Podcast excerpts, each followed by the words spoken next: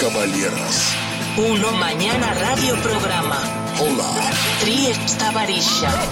Uno, dos, tres. Три товарища. С этими ребятами не задрыхнешь. По утрам, в будние дни. Не прозевай. Возрастная категория 16+. Доброе утро, доброе утро, Родина, доброе утро, страна. Доброе Э, утречко. По-прежнему, да, три товарища в эфире, но у нас сегодня э, событие поистине космических масштабов у э, нашей скромной земной команды, к которой подключилась еще жур- журналист Кристина Чебан. Находится космическая звездная пара, я бы так назвал. Эфир у нас Да, сегодня. э, уроженец Червеня, герой России, летчик-космонавт Олег Новицкий. Ровно два месяца назад Олег э, Новицкий вернулся из своего третьего космического полета на МКС, где проработал на орбите, по нашим данным, 191 сутки. Огромное количество времени. За это время совершил три выхода в открытый космос, принял участие в съемках первого фильма на борту МКС вместе с Юлией Пересильд и кинорежиссером Климом Шипенко. И он же э, спустил на Землю звездный киноэкипаж. Совсем недавно э, Олег э, закончил курс после полетной реабилитации, ушел в отпуск, который проводит здесь на родине в Беларуси. Доброе утро, Олег. Доброе утро. Доброе утро. Но Олег Новицкий пришел не один, а вместе с э, успешным журналистом, блогером, писателем и супругой э, своей, Юлией Новицкой. На протяжении всех трех экспедиций интересно, что э, Юлия вела блог «Дневник жены космонавта», который публиковался на сайте Роскосмоса. Она следила за каждым вылетом, была рядом, поддерживала, как никто другой, в трудные минуты. Доброе утро, Юлия. Доброе утро. Доброе утро. Ну что же, начнем? Давайте, Приступим. Давайте, мы Много всего хочется вообще. узнать. А, Мы уже знаем историю вашего знакомства. Версия Юлии звучит примерно так. Я расскажу Начнем вкратце. издалека, да? Да, Да, конечно. если что, меня перебивайте, исправляйте. все это происходило в Борисоглебске. Юлия бегала туда-обратно с огромной стопкой книг в руках. Олегу стало интересно, неужели она все это читает за такой короткий промежуток времени. Затем он взял номер телефона, позвонил и предложил проводить. Так началась ваша история знакомства по версии Юлии. Олег, мы хотим Есть ли другая версия, Вашу версию, да. Ну, в целом, примерно все так и было. Когда, говорите, бегал туда-сюда, надо отметить, что бегал туда-сюда в библиотеку и обратно. Не просто так, под окнами нашего центра подготовки. Вот, и действительно, да, я через товарища начал искать, потому что тогда не было, скажем так, сотового телефона особо. И пришлось примерно искать район, потом примерно дом, и потом наш товарищ, который снимали там квартиру, вот, нашли все-таки и адрес, и телефон. Вот я хотела, знаете, что спросить? А Вы 26 с половиной лет уже вместе? Уже 26. И вот говорят, что а, отношениям помеха расстояния. В общем, вы, наверное, разбили в пух и в прах, да, эту теорию. Ну вот, а а как, как вот удалось на таком действительно большом расстоянии сохранить такие отношения и вот вообще быть настолько близ, ну, близкими друг к другу? А, это вопрос ко мне уже, да? Я так Ну, думаю. наверное, к вам обоим, скорее всего. Потому что на расстоянии-то находились оба. Ну да. Ну, я даже не знаю как. Как как-то вот так получается. Потому Просто мы что не успеваем надоедать друг другу. Я постоянно в командировках, или на подготовке, или на полетах. То есть какой-то мере, да, я как-то читала интервью э, супруги Федора Конюхова, э, когда он ей сказал, что у нас будет 30-летний юбилей совместной жизни, на что она ему ответила, это по документам 30 лет, а на самом деле мы с тобой прожили намного меньше. Я тогда задумалась, э, Олег как раз был в очередной командировке, мне стало интересно, я попыталась посчитать, сколько из наших на тот момент, по-моему, 25 с половиной было лет, и я так поняла, что еще до 20 мы не дотянули вместе. То есть если отнять все его командировки, это, ну, лет 6, наверное, минимум. От силы. Да, и нет, ле- лет шесть из семейной жизни можно э, спокойно отодвинуть, э, вычесть, э, потому что это только по документам было, как бы, а так на расстоянии. А скажите, пожалуйста, вот э, мы только что рассказали о том, что вы вели блог э, по поводу, э, ну, о всех э, миссиях Олега. Да, во время всех И вот полетов. у меня вопрос э, к Олегу. Как, э, как это находиться постоянно под пристальным вниманием э, супруги, несмотря на то, что расстояние это большое, но внимание постоянное? Ну, в принципе, это несложно, причем все странички, которые написала, она отправляла мне по почте его, чтобы я прочитал, потому что есть какие-то нюансы, которые всегда можно уточнить, касается больше профессиональной деятельности. Поэтому я себя под присмотром не чувствовал, наоборот. Но мы вот такую еще штуку прочитали интересную, что, э, ну, по слухам, когда космонавт улетает, в доме обязательно что-то ломается. Так ли это? Ну вот нам говорили о том, что вроде как э, у вас ну, были какие-то проблемы со снегом, вам пришлось нанимать даже людей, чтобы вам почистили снег, вот в первые. Нет, я не Подруг людей привлекать. нанимала, да, А, да, я под- привлекала подруг и друзей мужа. Вот это не только... Твоих подруг, моих друзей. Да, моих Да, подруг, твоих друзей, вещи. да.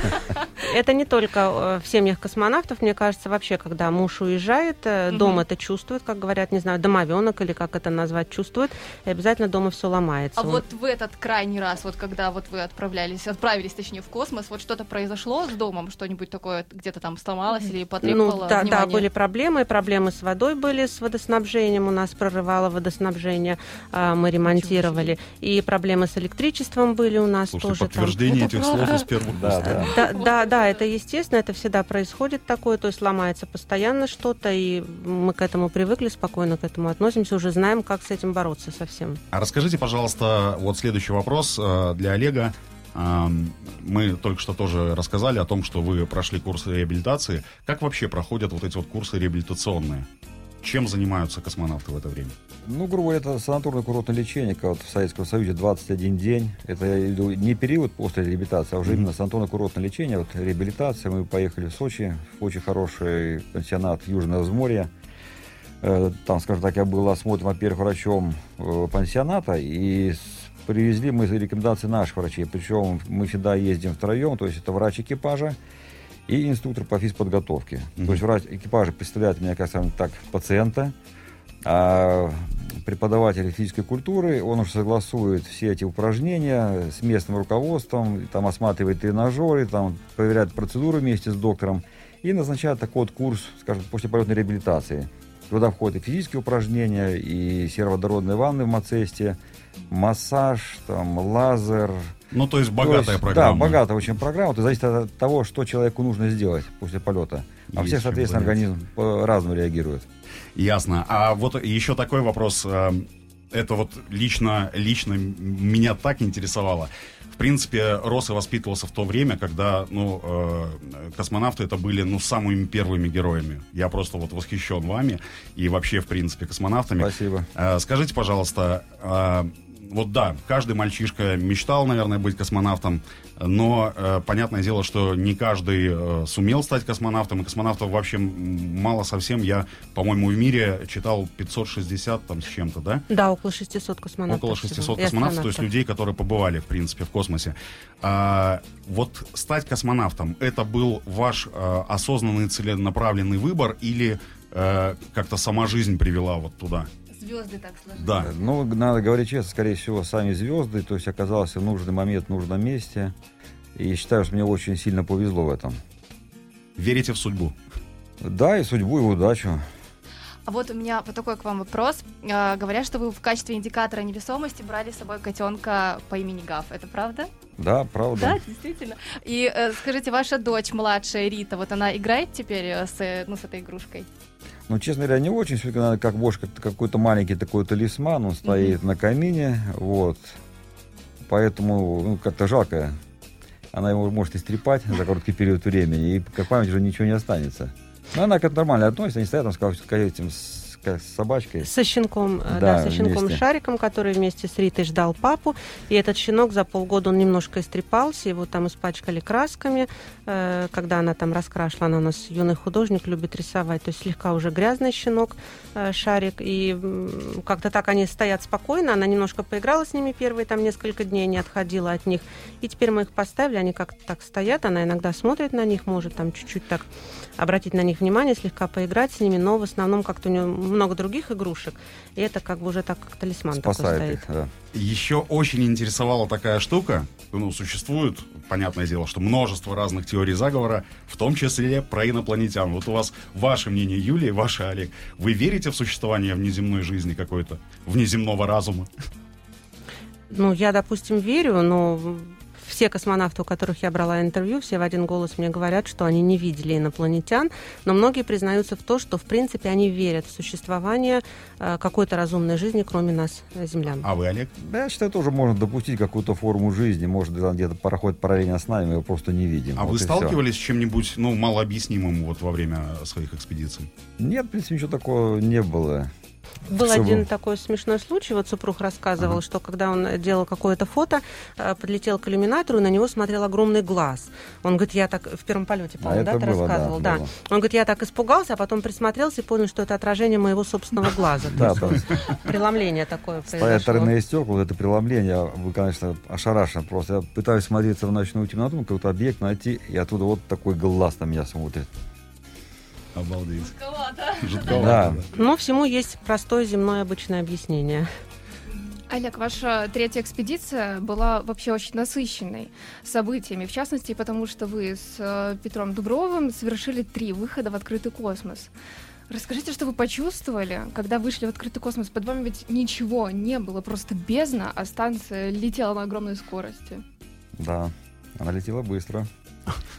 Наверное, самые такие острые ощущения, они происходят, по крайней мере, у меня, наверное, до вот, начала выхода из люка уже открытого.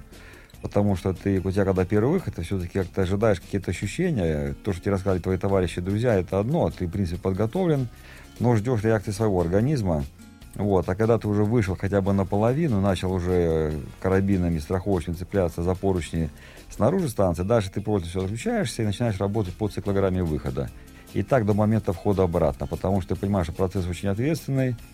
Вот, всегда соблюдается правило страховки, это именно две точки страховки должны всегда, то есть или два карабина, или карабин и рука.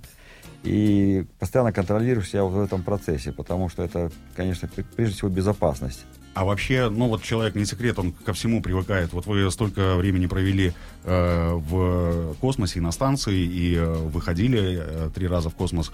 Э, к этому вообще возможно привыкнуть?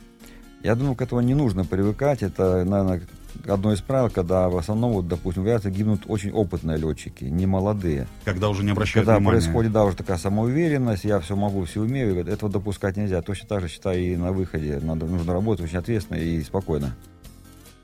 Здорово. А еще такой чисто просто человеческий, да, вопрос. Вот вы, э, когда работаете, ну, наверняка все люди что-то там себе прокручивают в голове какие-то. Какую музыку вы любите? Какая- какая-то мелодия, что-нибудь играет? Нет, когда работаю, нет. Я люблю как-то больше слушать музыку, когда отдыхаю.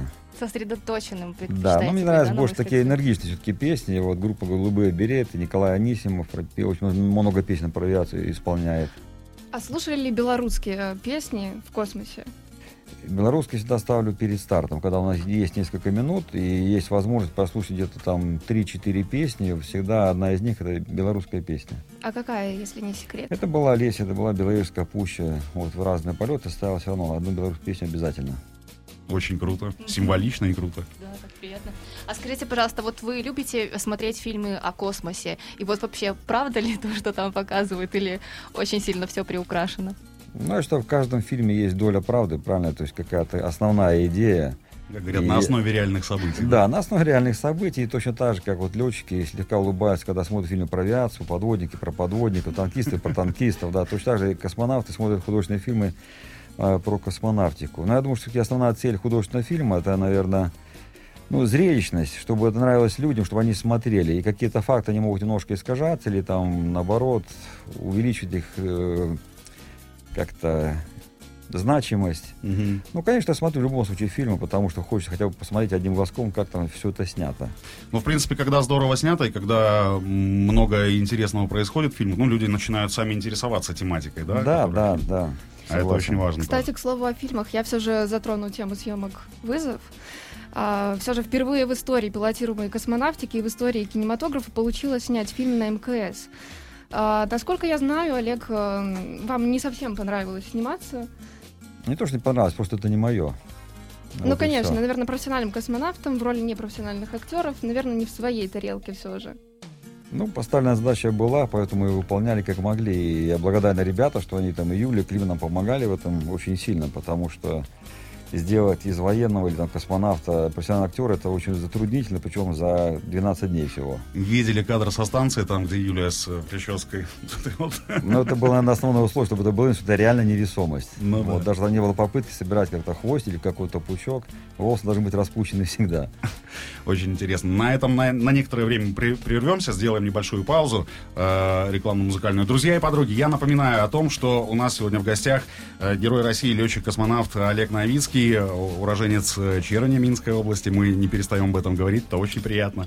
Э, И э, его супруга, успешный журналист, блогер Юлия Новицкая. Так что, если у вас есть вопросы, вы можете вполне их присылать на наши студийные телеграммы Viber 10 10 307.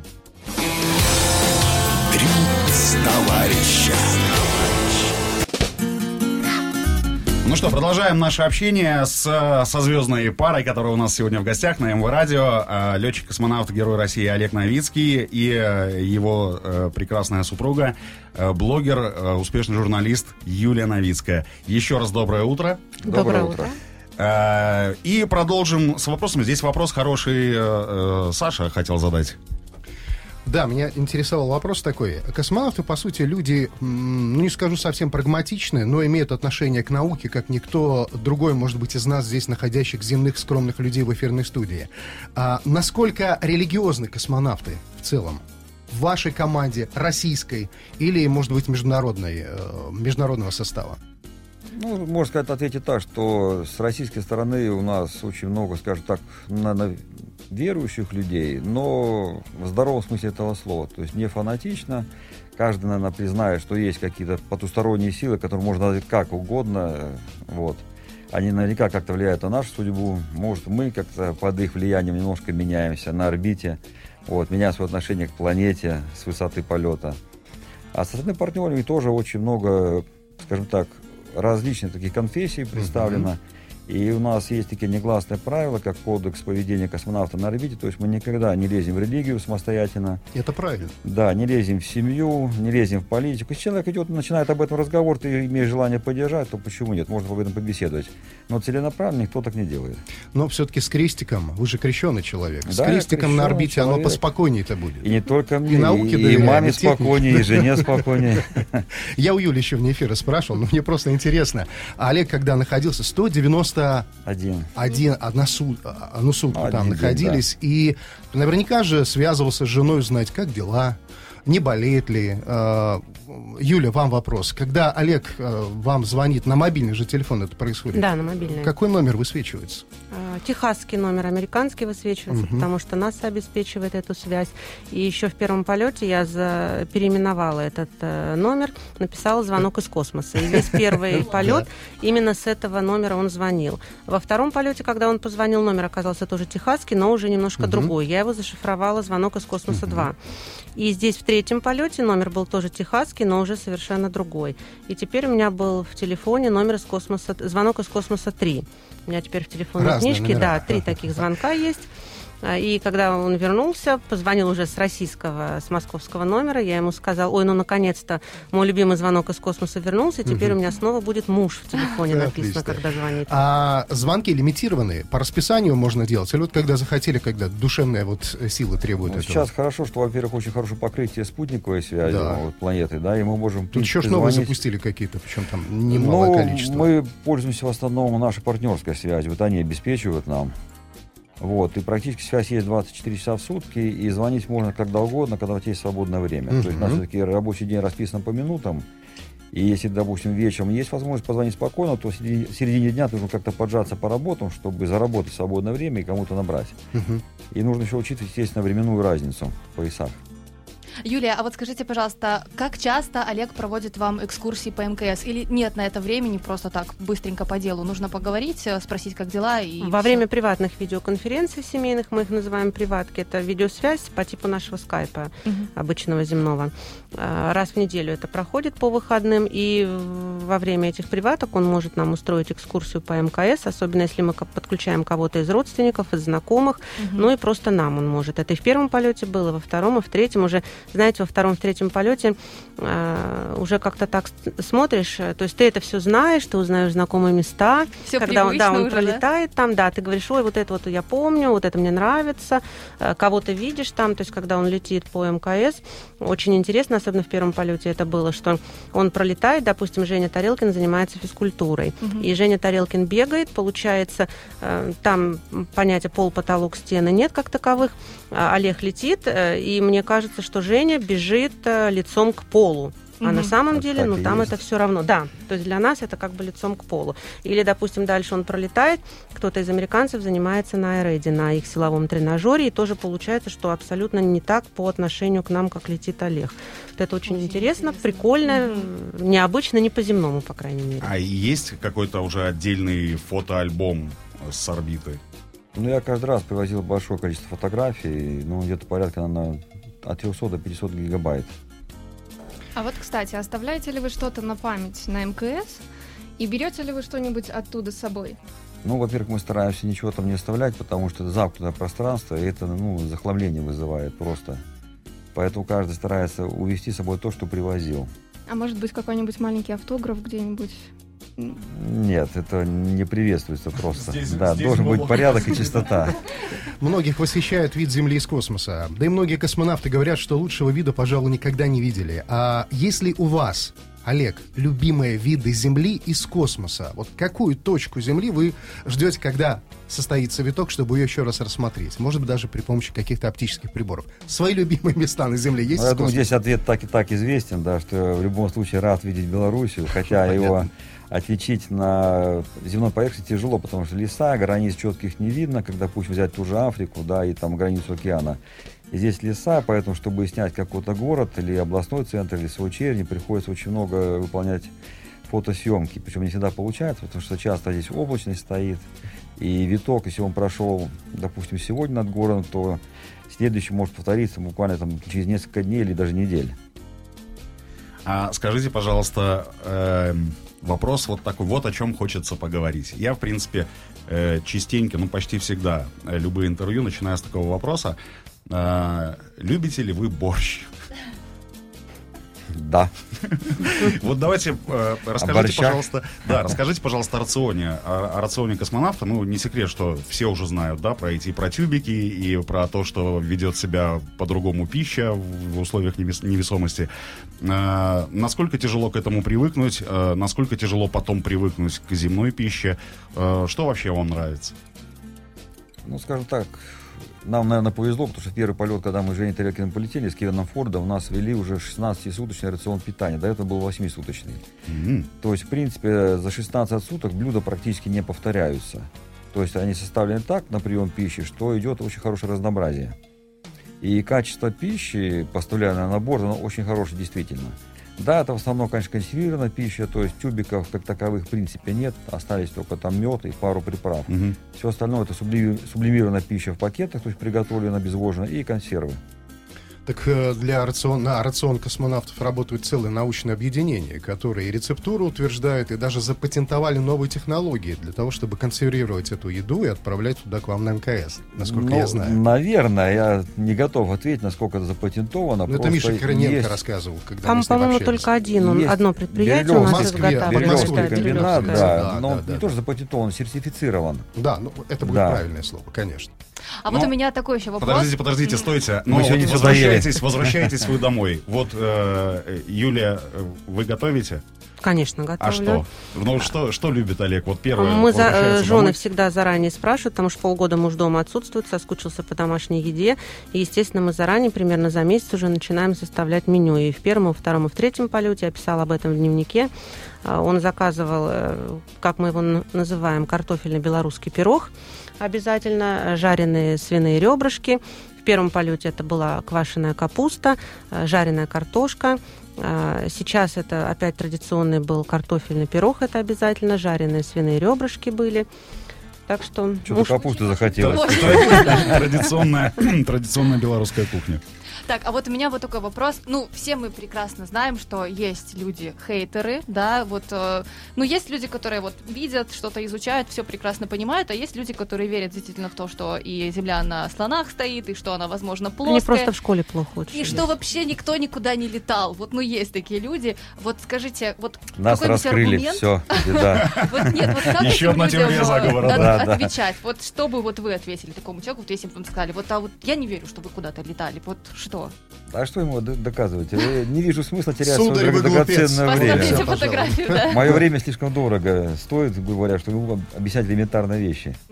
Олег, интересует вопрос Луны. Можем с вами поговорить об этом? Да, конечно. А, как говорят, Луна, которой у нас не было, я про СССР и про Россию, нашу страну в том числе, или Луна, которую мы потеряли. В ближайшее время а, россияне, белорусы, мы, славяне, собираемся вернуться, а, вступить на Луну. И с какой целью? Как Ну, космонавт, я знаю, скажите. что в программе э, пилотируемой космонавтики Роскосмоса есть одно из направлений, это полет к Луне. И какой путь будет избран, допустим, полет на астероид, там, полет к Марсу или там, полет к Луне, это уже зависит, скажем так, от программы полета. Какая задача будет поставлена нам, как космонавтам, той задаче мы будем готовиться, и ту будем выполнять. Ну, Луна все-таки более стратегический объект, мне кажется, нежели Марс. Марс так, в копилку, что, мол, еще одна планета у человечества есть, а Луна гораздо интереснее. Ну, это Ну. может быть развитие техники, наверное. Да, это тебе еще одна теория заговора. Э, говорят, что свернули программы все про Луну. Я не знаю, так это или нет, но такое я тоже читал. Кто получает зарплату? Вопрос вот от наших слушателей. Мы же все эти дни, когда анонсировали приход героя, космонавта Олега Новицкого и супруги Юлии, а, слушатели задавали вопросы в Вайбере или в Телеграме. Вот такой вопрос, наверное, вам, Юлия, и вам, Олег. А Кто получает зарплату, когда Олег находится... Любопытство, исключительно. Человек всегда любопытное существо. Именно благодаря этому мы шагнули туда, за горизонт, в космос. Только любопытство. А кто получает зарплату, когда Олег в космосе? Ну, зарплата приходит на карточку, и поскольку супруг мне доверяет, я знаю пин-код от этой карточки. Причем был интересный случай, когда я первый раз улетал, она говорит, ты, главное, не забудь карточку оставить, карточку не забудь. Я все оставил, улетел. И на А он у меня еще спрашивает, а пин-код тебе назвать? Нет, одном из первых сеансов связи начинается паника. Так, карточка есть, а пин-код? Ну, ты просил карточку, а не пин-код. Да, а перед этим карточку он поменял, а пин-код от предыдущей карточки я знала, я забыла, что он поменял карточку, и там новый пин-код. И он у меня еще спросил, тебе пин-код-то назвать? Я говорю, зачем, я же его Не, знаю. Ну нет, так нет, спокойно улетел, такой, с радостью мужской в душе. Вот тут есть еще несколько тоже вопросов от слушателей, вот, которые сейчас на Вайбер нам прилетели. Вот вопрос, чем пахнет открытый космос? Ну, это проблематично его понюхать все-таки, да, мы в скафандре. Ну а когда возвращаетесь уже на... Ну, на самом деле, больше, наверное, запах идет, когда приходят грузовики или какие-то вот новые модули. Ну, у всех это запах по-разному называют. Мне кажется, какой-то как жженого железа, наверное, все-таки. Кто-то там стейком может обозвать этот запах паленым. То есть у всех по-разному. Ну, запах какой-то есть, но это не запах космоса.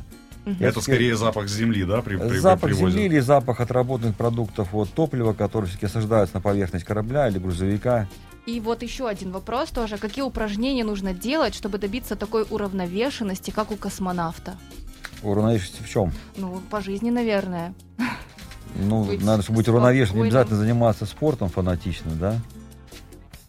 Олег, когда состоялся ваш первый полет на МКС, как долго именно вы привыкали к невесомости? Ведь земле, я- на Земле, так полагаю, конечно же, проводят тренировки, обучают, как реагировать на какие-то, может, даже внештатные, прежде всего, ситуации. Сколько уходит, ушло именно у вас для того, чтобы понять, что да, вот невесомость это, это нормально, можно жить и работать? Но в первом полете это был более, более длительный процесс, естественно, поскольку это было первый раз. Я думаю, где-то недели полторы, вот до полного ощущения комфорта, может, даже две.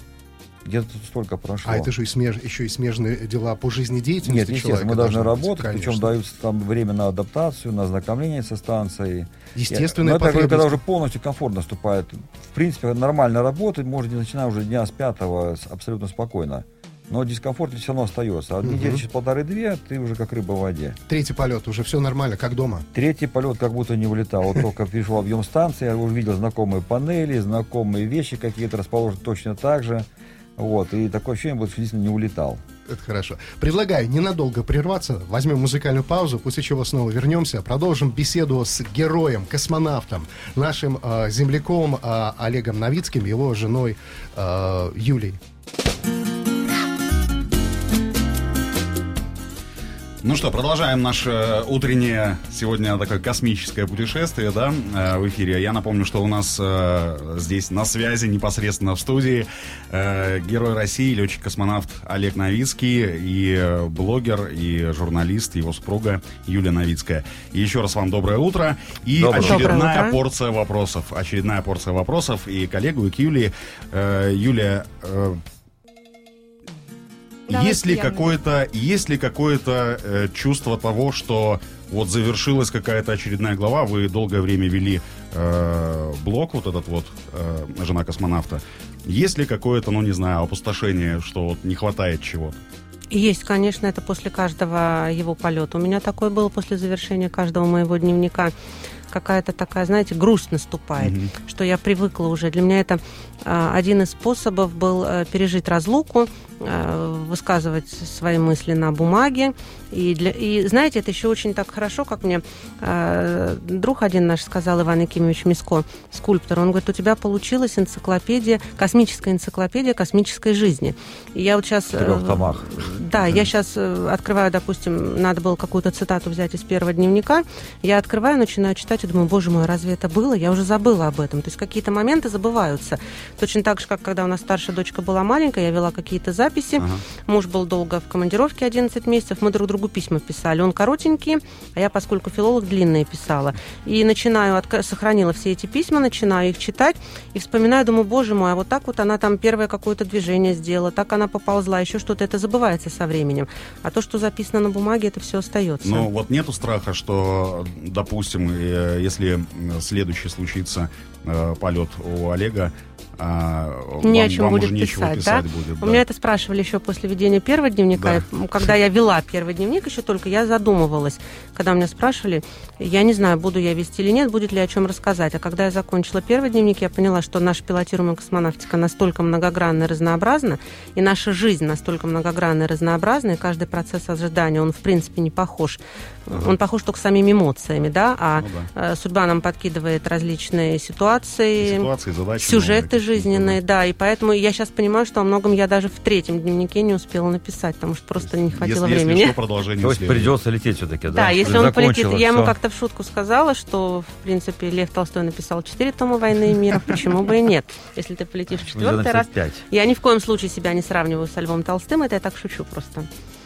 А вот смотрите, вы, у вас уже вышло две книги, и в 2019 году, еще перед полетом супруга, вы сказали, я хорошо представляю, о чем еще можно написать, что не успела рассказать прошлые два раза. Точно знаю, как начну первую главу.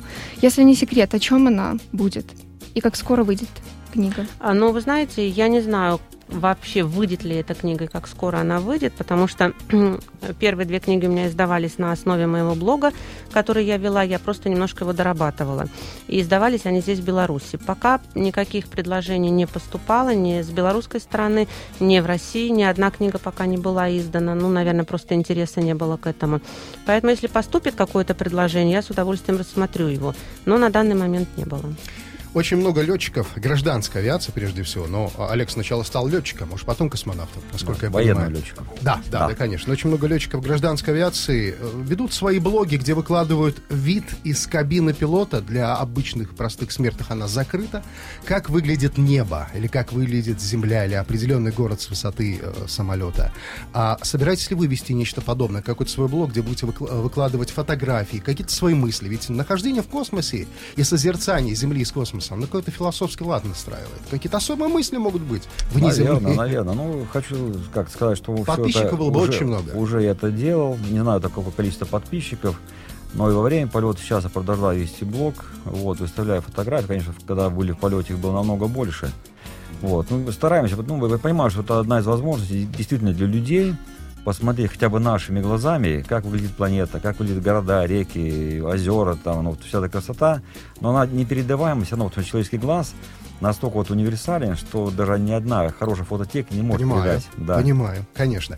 А, есть очень популярное приложение мобильное МКС прямой эфир где можно за жизнью космонавтов, что сейчас происходит в самом внутри станции наблюдать, и что за пределами Да, и многие пользуются этим Э, Юля, вы наблюдали за Олегом? А что ж он там Наблюдала. такое делает? Наблюдала. Помимо того, как позвонил да, и мне, переговоры рассказал. слушала, да, эти переговоры все цитируются. И журналисты, кстати, очень многие подсели на это, и стоит у них чему-то там произойти. Э, Есть ну, журналисты, которые ведут эту тему, они отслеживают эти разговоры, и тут же появляется какой-то материал в интернете. Поскольку я подписана на не- несколько э, хэштегов, типа там «Космонавт Олег Новицкий», мне сразу приходят эти новости, я ему могу написать письмо в космос, что у вас вот такое-то там произошло. То есть он мне еще ничего не сказал.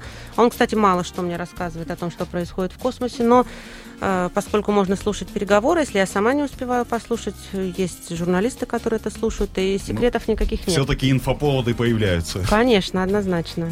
Ну да, я, что говорить, даже мы как-то за- за- заходили посмотреть. Да, мы смотрели, нам было очень Я вообще интересно. постоянный посетитель Очень этого интересно. приложения, наблюдаю за Олегом и вообще за тем же.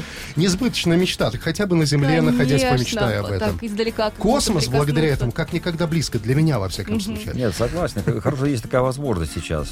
А вот Раньше скажите, такого не пожалуйста, за какие особенные ощущения вот вы любите свою работу? Может быть, за ощущение невесомости или ну, некоторого, некоторой уединенности, может быть? И можно ли вот эти ощущения вот на Земле воспроизвести, вот чтобы вот я как космонавт быть? Нет, ну невесомость можно воспроизвести на Земле, только недолго, секунд там 20-30. Но надо понимать, что это все-таки среда для нас вредная. А больше всего мне нравятся, наверное, все-таки больше динамические процессы, которые можно как-то пережить физически. То есть это выведение корабля, это спуск, это работа в открытом космосе, это перестыковка корабля. Вот это мне все нравится, именно динамика. Настоящая мужская работа, как про это говорят. Да. Ну, вот здесь есть еще несколько вопросов от наших слушателей. Э, Вопрос первый и самый интересующий слушателей. Анатолий написал, э, полетит ли Олег четвертый раз? Ну, во-первых, это прежде всего решит медкомиссия, вот, которую буду проходить после окончания всех отпусков своих, Ну, реабилитации, да. Нет, желание, наверное, все-таки есть. Есть. Ну, надо сначала пережить эти все полеты, то есть отдохнуть, насытиться общением, вот, а потом уже приступать как медкомиссии, подготовке, то есть к полету. Перерыв между полетами кто определяет? Медкомиссия? Какой-то график есть? Кто полетит следующим и надо готовить? Ведь сейчас очень сложная ситуация с ковидом вообще на всей планете. И наверняка перерывы между полетами, они сейчас более длинные. Ну, я бы не сказал, они примерно в таком же духе и сохранились. Это полугодовой полет у нас в основном планируется. Э, как очередность установки, наверное, определяется программой полета. Вот, смотря какие задачи ставятся. Естественно, учитывается необходимость, чтобы летали, конечно, больше молодые космонавты. Но иногда, получается, ситуация происходит так, что, допустим, состав экипажа меняется, даже у нас менялось. То есть мы, не было определенного экипажа почти до последнего момента, готовились мы вчетвером, и Марк Мандыхай, и Сергей, вот. Само- еще к вопросам от слушателей перехожу, да. Все мы знаем, что самая большая опасность для космонавтов представляет это солнечная радиация. Как защищены вы индивидуально? Не космический корабль и МКС, там специальная обшивка есть, а как э, космонавт защищен? Какие-то костюмы, может быть, специальные? Нет, свинцовых костюмов у нас нет, Не, к сожалению.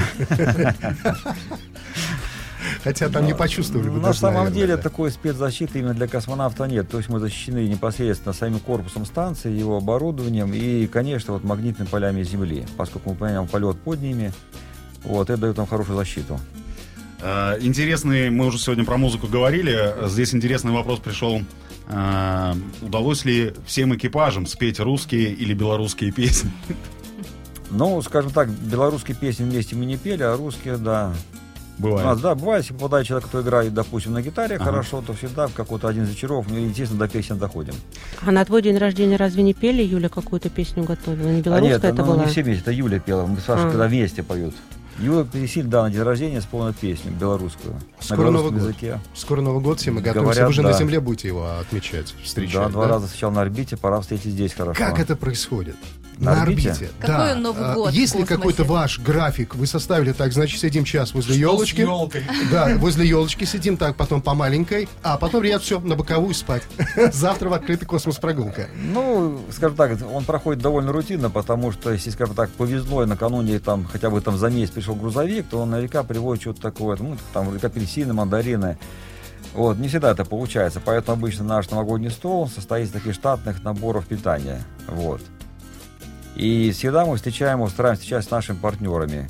Вот. И есть, опять же, есть возможность... Партнерами по МКС. Да, естественно. естественно. Американцы, что у нас очень большая там разница по времени да. получается. Допустим, мы в плане проведения Нового года начинаем поздравлять своих друзей, начиная с Дальнего Востока. Но вы же все по Гринвичу там, э, или по Хьюстонскому времени. Нет, мы живем по Гринвичу. По Гринвичу. Это бесспорно, да. Но мы знаем, когда, допустим, во Влади- Владивостоке наступает Новый год.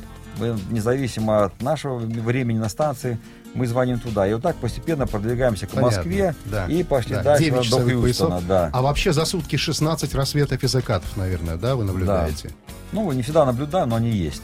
Это замечательно. Не каждый человек может на Земле даже так увидеть. Да, если проспал один закат, можно посмотреть следующий. Как вы сказали, рутина уже совсем. А вот тут еще такой вопрос прилетел. Через какое время после приземления вас снова тянет в космос?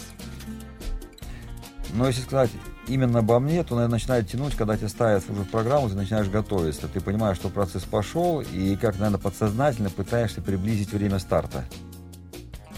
А вот а после приземления, вот когда вы уже вернулись э, на Землю, через какое время снова хочется в космос?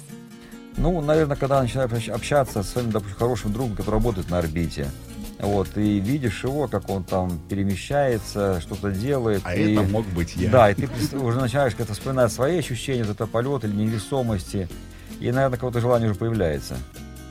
А, Есть еще вопрос тоже от слушателей. Он, он, наверное, адресован и вам, Юлия, и э, вам, Олег. А, Поскольку вы ну, включены в процесс, да, в этот весь космический, э, какие самые распространенные э, есть стереотипы о космонавтах? Космонавтах, их семьях и так далее. Ну, мне кажется, самый распространенный стереотип о космонавтах это то, что у них еда в тюбиках. Это мы говорим, все космонавты в каждом интервью об этом говорят. Я миллион раз об этом писала. Но все равно люди всегда спрашивают, а еда же там в тюбиках. Поэтому мы рассказываем, что нет. Олег, а какой будет следующий шаг человека в космосе? Вот что дальше? Технологии достигли таких высот? Тяжело сказать. Тяжело сказать. Я думаю, что для такого шага должен родиться Сергей Павлович Королев. Но мы же вернемся на Луну. Я Построим думаю, базы. вернемся, вернемся, я думаю, Мне почему интересно, нет? ну что Почему нет? Нет, прогресс должен Я быть. хочу на Луну. Наверное, тяжело обосновать именно как-то вот цель, да, полета на Луну или на Марс, да. В любом случае, раньше так и было. На самолетах тоже было удивительно полеты. Да. И все шло от, от энтузиастов, от фантазеров. Поэтому я не вижу причин отказываться от таких вещей.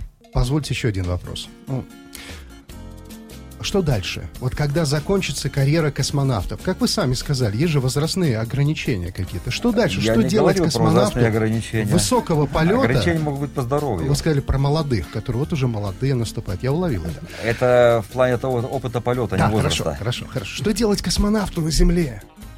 Ну, С крыльями-то? Давайте так, если я, допустим, ухожу из космонавтики, то я ухожу именно по здоровью. А для обыкновенной земной жизни я вполне здоровый, крепкий мужик. ну еще бы. И поэтому я, как всегда, говорю, что я готов работать еще очень долго, потому что ну, нельзя сидеть просто на пенсии.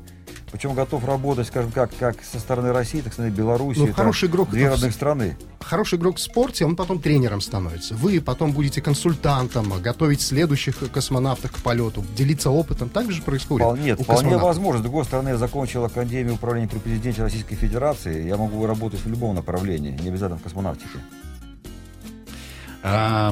Друзья и подруги, я, э, к сожалению, вынужден констатировать факт, что у нас э, время, отведенное для интервью, заканчивается.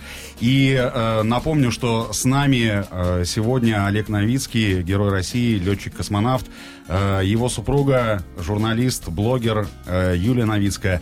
И, Олег, Юлия, хочется попросить вас, всем нашим слушателям, пожелания и, наверное, поздравления к грядущему Новому году. Можно я начну? Конечно. А Самое главное, чего я хочу пожелать всем слушателям, вообще всем землянам, это здоровье. Потому что если будет здоровье, причем, знаете, здоровье космического и счастье вселенского. и О, вот как тогда у нас красиво. будет все хорошо. Здорово, спасибо. И я, наверное, немножко добавлю с своей стороны. Хочу, конечно, пожелать прежде всего здоровья. Хочу пожелать именно вот белорусам ценить то состояние в стране, которое есть сейчас. То есть это мир, это покой. Я знаю, что белорусы по себе очень такие открытые, прямые люди, порядочные. Хочу пожелать сохранить вот эту порядочность на долго-долгое время.